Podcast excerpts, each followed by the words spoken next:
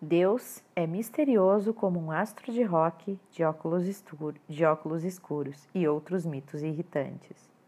As nossas ideias sobre Deus falam mais sobre nós mesmos do que sobre Ele.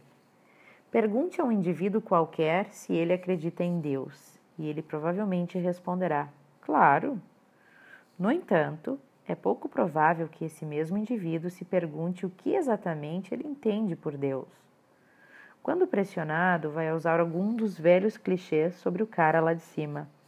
Tentar definir Deus, obviamente, é impossível. Deus não é estático, da mesma forma que a luz e a eletricidade não são estáticas. Deus existe além do mundo físico da matéria, dos corpos e das formas. Ele preenche o cosmo, satura a realidade e supera o tempo e o espaço. Mas isso não nos impede de tentar elaborar algumas definições. Aqui estão as oito bobagens mais faladas sobre Deus. Bobagem número um: Deus é Ele. Mesmo que algumas igrejas progressistas se refiram a Deus como ela, no campo de potencialidades não existe sexo.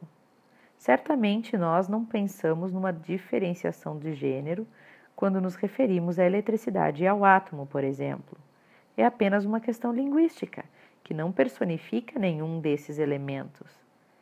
Quando nos referimos à energia, temos que pensar numa força absolutamente neutra.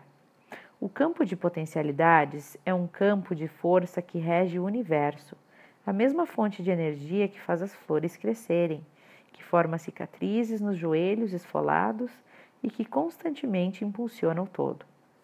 Deus é uma força como em Guerra nas Estrelas, uma presença que está dentro de nós, um princípio que nos dá vida.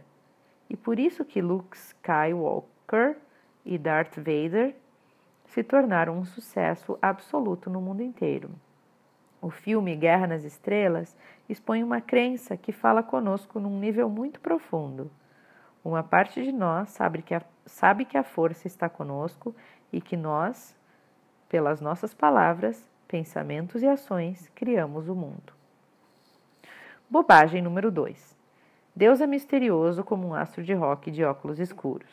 Faz uma lista dos seus pecados e está basicamente muito ocupado com a fome do mundo para se importar com você.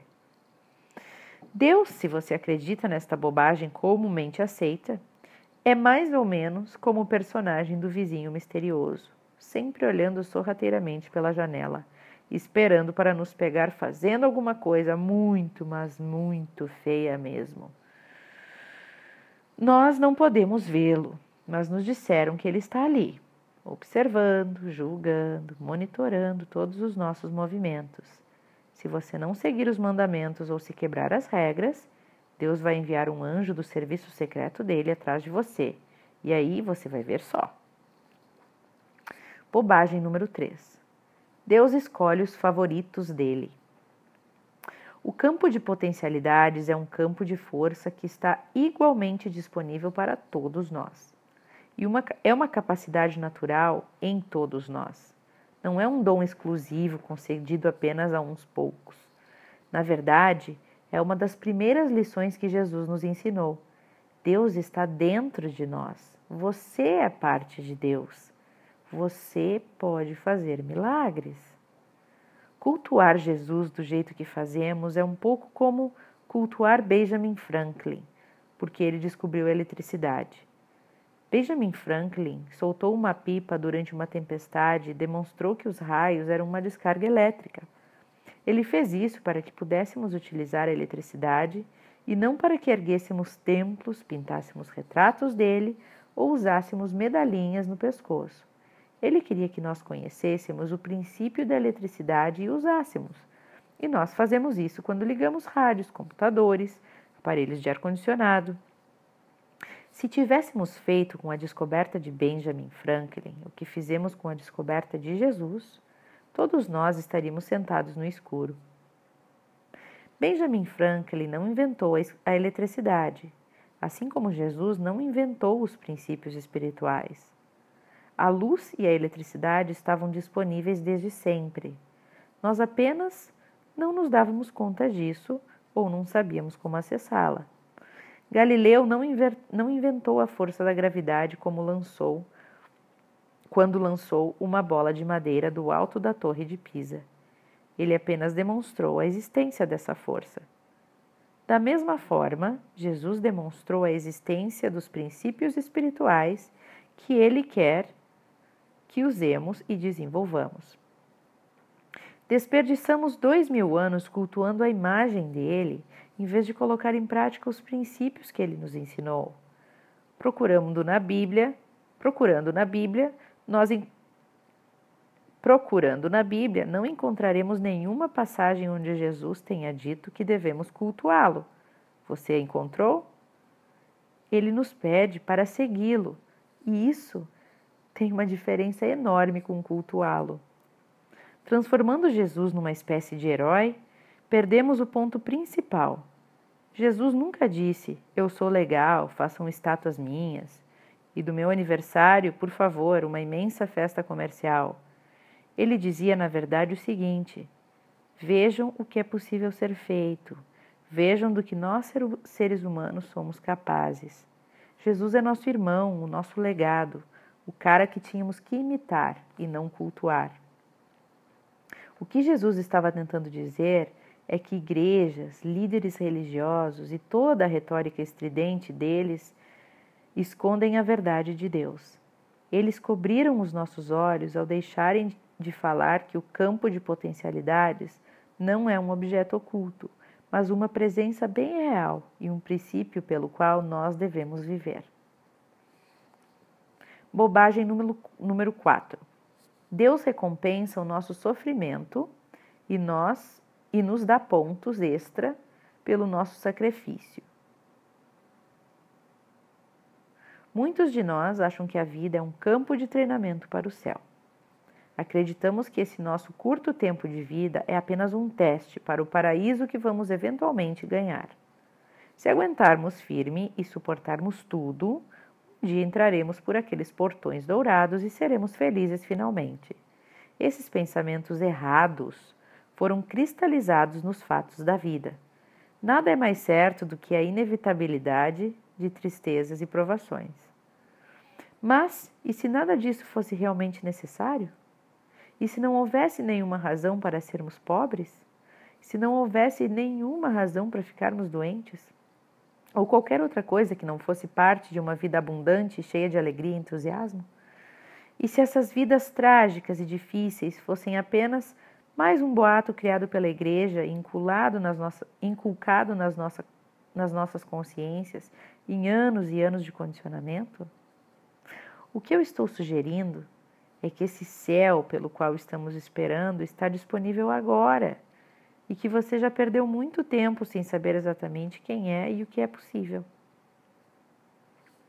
Bobagem número 5. Deus é extremamente exigente. O campo de potencialidades não julga, não pune. Não pensa assim, por exemplo.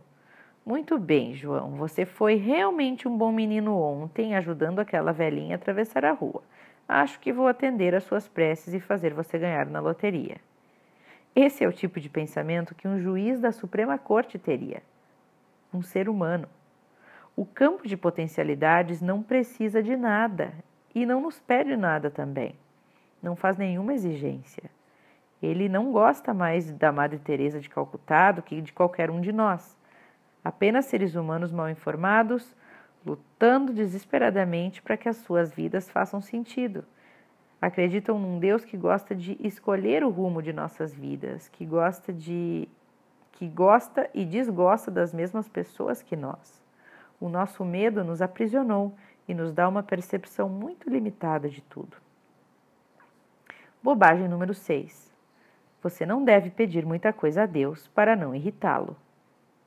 Como eu já disse antes, o campo de potencialidades não é uma pessoa. Por isso você não pode deixá-lo irritado.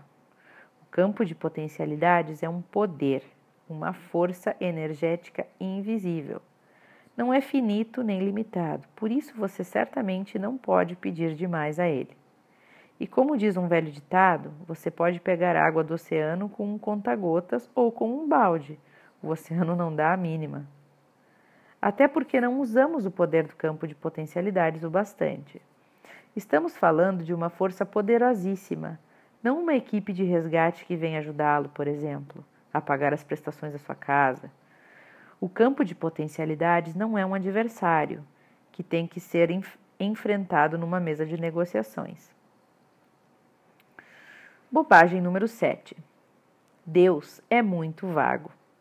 Ao contrário, uma vez que você se livre das nuvens escuras dos boatos e meias verdades que encobrem a sua consciência, vai descobrir que essa força invisível se comunica com tanta clareza quanto o seu aparelho de TV favorito. Uma vez que você se livre dos, dos bloqueios, vai saber exatamente o que fazer e como fazer. De novo, precisamos nos condicionar a pensar em Deus da mesma maneira como pensamos na eletricidade. A eletricidade não liga para quem é que está ligando o aparelho na tomada.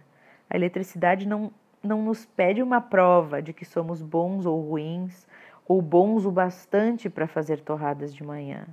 Ela simplesmente está ali disponível para nós. Bobagem número 8. Deus só responde às nossas perguntas quando está de boa vontade e bem disposto. Não há um momento sequer em que Deus ou a força não esteja guiando você. E você não tem que esperar pelo sinal verde ou tirar a carta, saída livre da prisão. O cara está disponível 24 horas por dia, 7 dias por semana, e tudo o que você tem que fazer é focar a sua atenção nele. A orientação do campo de potencialidade simplesmente acontece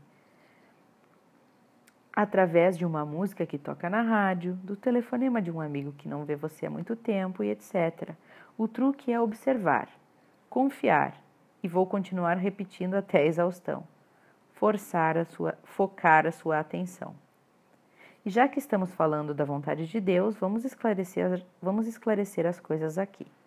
Não há lugar nessa versão atualizada de Deus para um inferno de tormentos ou para um sádico que queira ou possa colocar você lá. Também não há espaço para a ideia de que doenças, deformidades, morte, pobreza ou limitações de qualquer tipo sejam a vontade de Deus. A vontade de Deus, para aqueles que insistem em usar esse termo, é o desejo permanente do Espírito que há em cada um de nós se tornar tudo o que é capaz de ser. Que assim seja. Amém.